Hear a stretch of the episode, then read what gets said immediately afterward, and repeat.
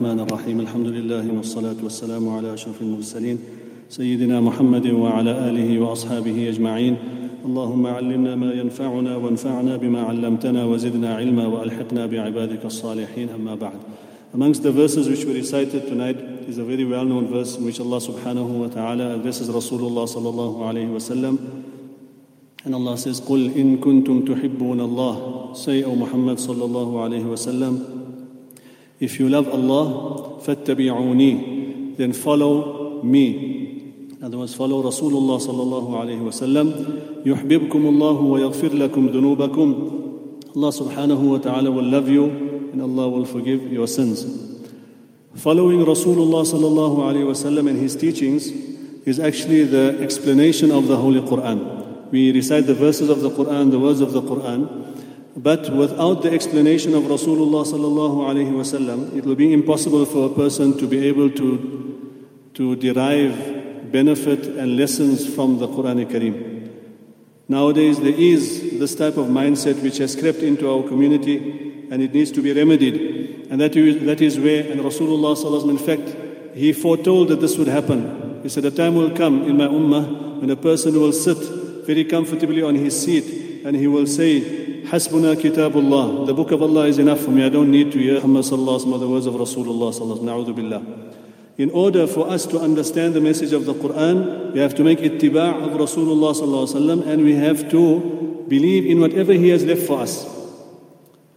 Rasulullah sallallahu alayhi wasallam is told by Allah subhanahu wa ta'ala in the Quran, وَأَنزَلْنَا إِلَيْكَ الذِّكْرَ لِتُبَيِّنَ لِلنَّاسِ مَا نُزِّلَ إِلَيْهِمْ وأنزلنا إليك we have revealed upon you O Muhammad صلى الله عليه وسلم الذكر the Quran لتبين للناس ما نزل إليهم so that you may explain to them See Allah has revealed, revealed the words of the Quran to Rasulullah صلى الله عليه وسلم and the meaning and explanation of the Quran was also given to Rasulullah صلى الله عليه وسلم In fact, in a verse, Allah subhanahu wa ta'ala tells Rasulullah sallallahu alayhi wasallam, there would be people who would try to entice you to move away from the message and the meaning of the Quran which we have presented to you.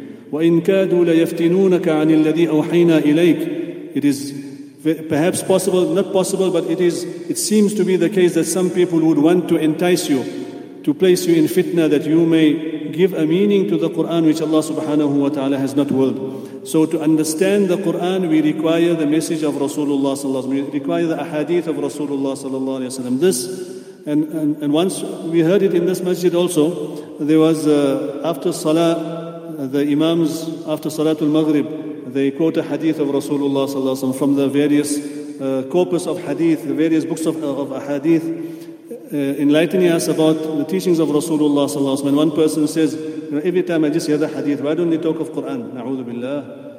The, the statement, the, the, the motivation behind the statement is a, is a very defective one. It's as if a person is completely cancelling and cutting out the words of Rasulullah sallallahu alayhi wasallam.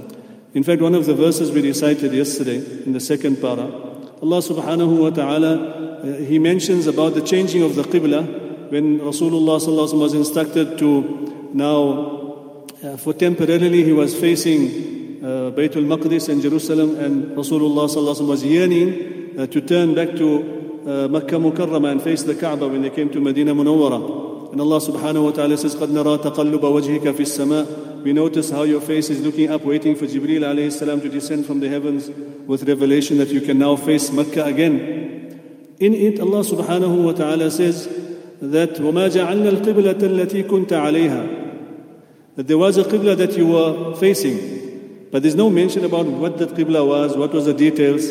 And that is only understood in the hadith. If a person rejects the hadith, he is unable to understand the meaning of this verse.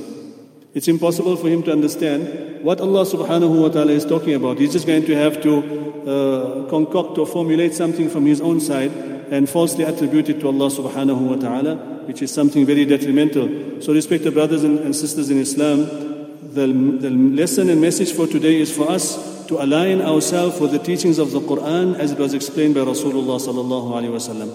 How did it reach us? We say Allah subhanahu wa ta'ala says to Nabi sallallahu alaihi wasallam that they should follow Rasulullah sallallahu alaihi wasallam. Nabi sallallahu alaihi wasallam is not walking on the face of the earth with us. What are we supposed to do?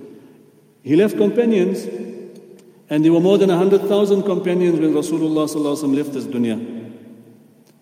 But From the 100,000, there were only about 15 or 16 who were authorized by Rasulullah sallallahu alaihi wasallam to give religious verdicts and fatwa and to teach. Everyone was not a scholar.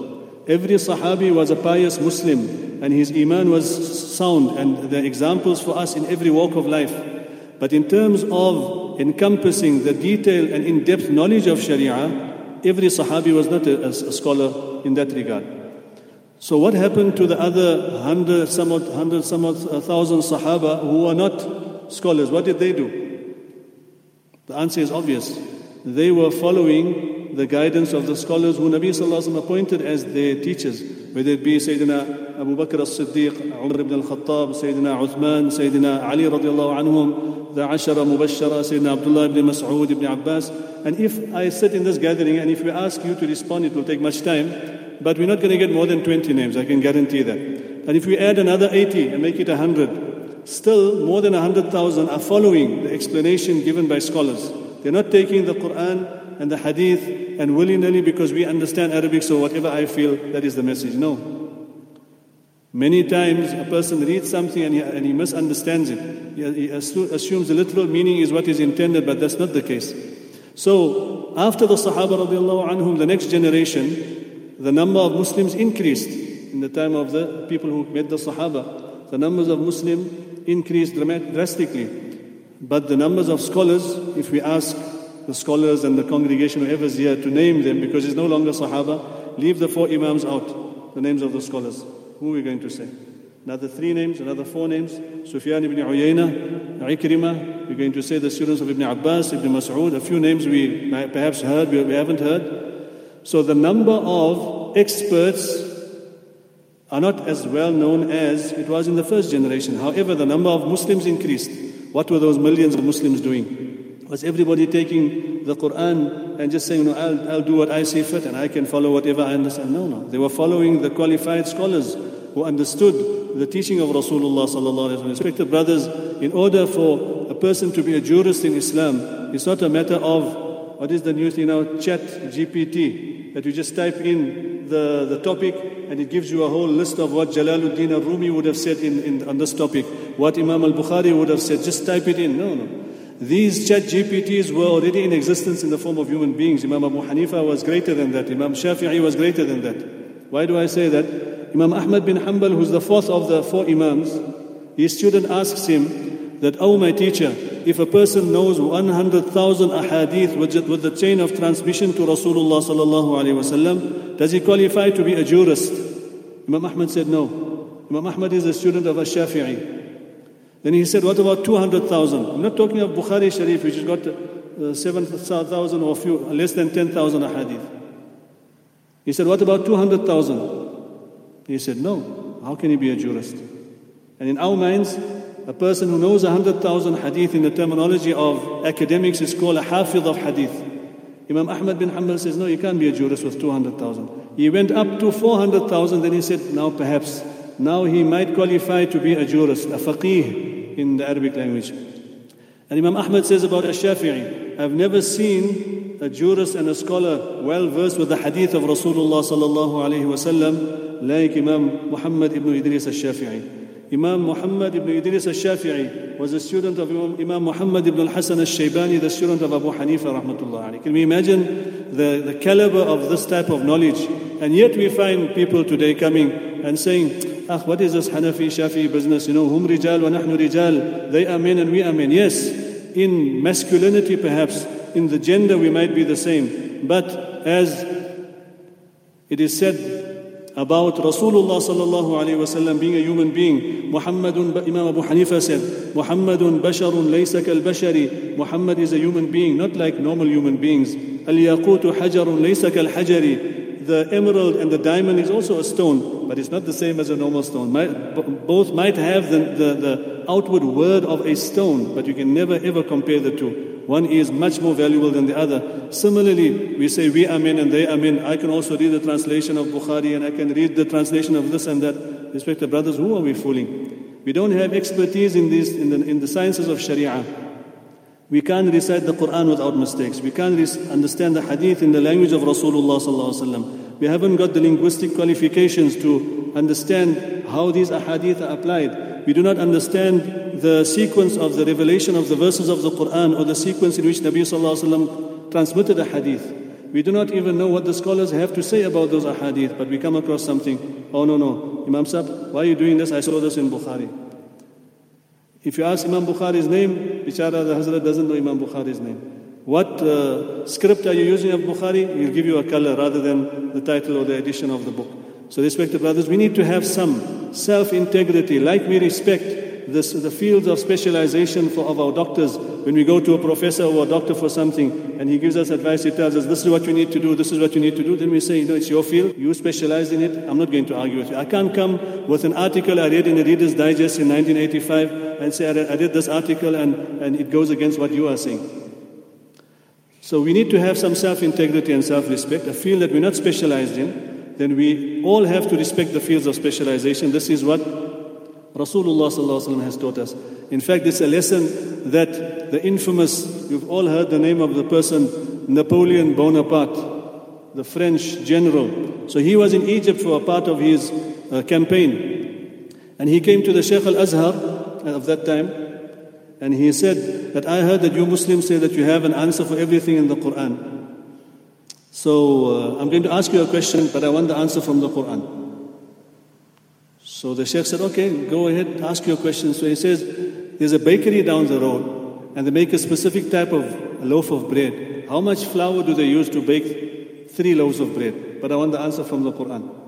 So the Shaykh al-Azhar knew that he was up to some mischief. He says, okay, come tomorrow. This was also the quality of the scholars of the past. Not like instant, you know, responses. Today somebody sends you a question, uh, I saw this dream and this long dream, and my mother also saw a dream. I've got to prepare for Taraweeh, I must answer your dreams. So, the Shaykh al-Azhar says, come tomorrow. So when he comes the next day, the Shaykh tells him, okay, you need, for example, like one kilo of flour, and this is how much sugar, and whatever salt, this is what you need. So he says, where's it in the Quran? So he says to him, Allah subhanahu wa ta'ala tells us, فَاسْأَلُوا أَهْلَ الذِّكْرِ إِن كُنْتُمْ لَا تَعْلَمُونَ Ask the people of knowledge when you do not have knowledge. So I went to the bakery, I asked the baker, listen, yeah, boy, how much do you use when you're making three loaves of bread? And he told me exactly the ingredients and the measurements. And this is why I gave you the answer. This, the subtle message here is that we respect fields of speciality. Somebody is a doctor, somebody is an economist, somebody is an expert in business, He's got experience in his field and we respect that field and we go to them for advice in that particular thing. If I am a scholar and I'm reading the Quran but I need advice in, in my accounts or there's something wrong, SARS is contact, may Allah protect everyone from SARS. But SARS is contacting, so now you're not going to go to the Mufti and say, please give me a fatwa that I can give to SARS. There we go to the appropriate and suitable people qualified in that field. So similarly in matters of deen, respected brothers, my intention, may Allah forgive me, my intention is not to belittle anyone or to make anybody feel small. I am nothing. And all our Imams, we know together, we are nothing in comparison to the scholars of the past. Imam Abu Hanifa, Imam Shafi, we are nothing. But for us to acknowledge that the insignificance is important. We need, we need to know as students of deen that we cannot compare our limited understanding to the contributions made by these giants. So even more so the people who are not in this field should then also at least bridle their tongues, at least show some self-respect when it comes to the names of the pious scholars of the past. May Allah subhanahu wa ta'ala give us tawfiq to in, increase our knowledge of deen. May Allah subhanahu wa ta'ala make uh, the knowledge of deen part of our daily routine, inshallah. One of the things Rasulullah sallallahu was instructed to make dua for an abundance of was knowledge. وَقُلْ رَبِّ زِدْنِي عِلْمًا Say, Oh Allah, increase my knowledge. We were never told, increase my, my, my wealth. Yes, you can make dua for the, but the instruction in the Quran is for the abundance of of the knowledge of Allah subhanahu wa ta'ala. May Allah subhanahu wa ta'ala purify our hearts and make this Ramadan a Mubarak and blessed one, inshaAllah. Let us spend our time in the remembrance of Allah, salutations upon Rasulullah sallallahu alaihi wasallam, and I remind myself and all to renew our intention for tomorrow's fast, inshaAllah, for the first fast of the month of Ramadan. And we conclude making istighfar and also saying the Shahada in the words that we normally recite at the end of our gathering during the month of Ramadan. أشهد أن لا إله إلا الله نستغفر الله نسألك الجنة ونعوذ بك من النار أشهد أن لا إله إلا الله نستغفر الله الجنة ونعوذ بك من النار. أشهد أن لا إله إلا الله. نستغفر الله. نسألك الجنة ونعوذ بك من النار. الحمد لله رب العالمين والصلاة والسلام على سيدنا محمد وعلى آله وصحبه أجمعين. اللهم علمنا ما ينفعنا وانفعنا بما علمتنا وزدنا علما. اللهم ربنا تقبل منا صلاتنا وصيامنا وقيامنا وركوعنا وسجودنا وتسبيحنا وجميع أعمالنا. اللهم تقبل منا القليل وسامحنا بالكثير ولا تؤاخذنا بالتقصير. وصلى الله على سيدنا محمد وعلى آله وصحبه أجمعين. والحمد لله رب العالمين.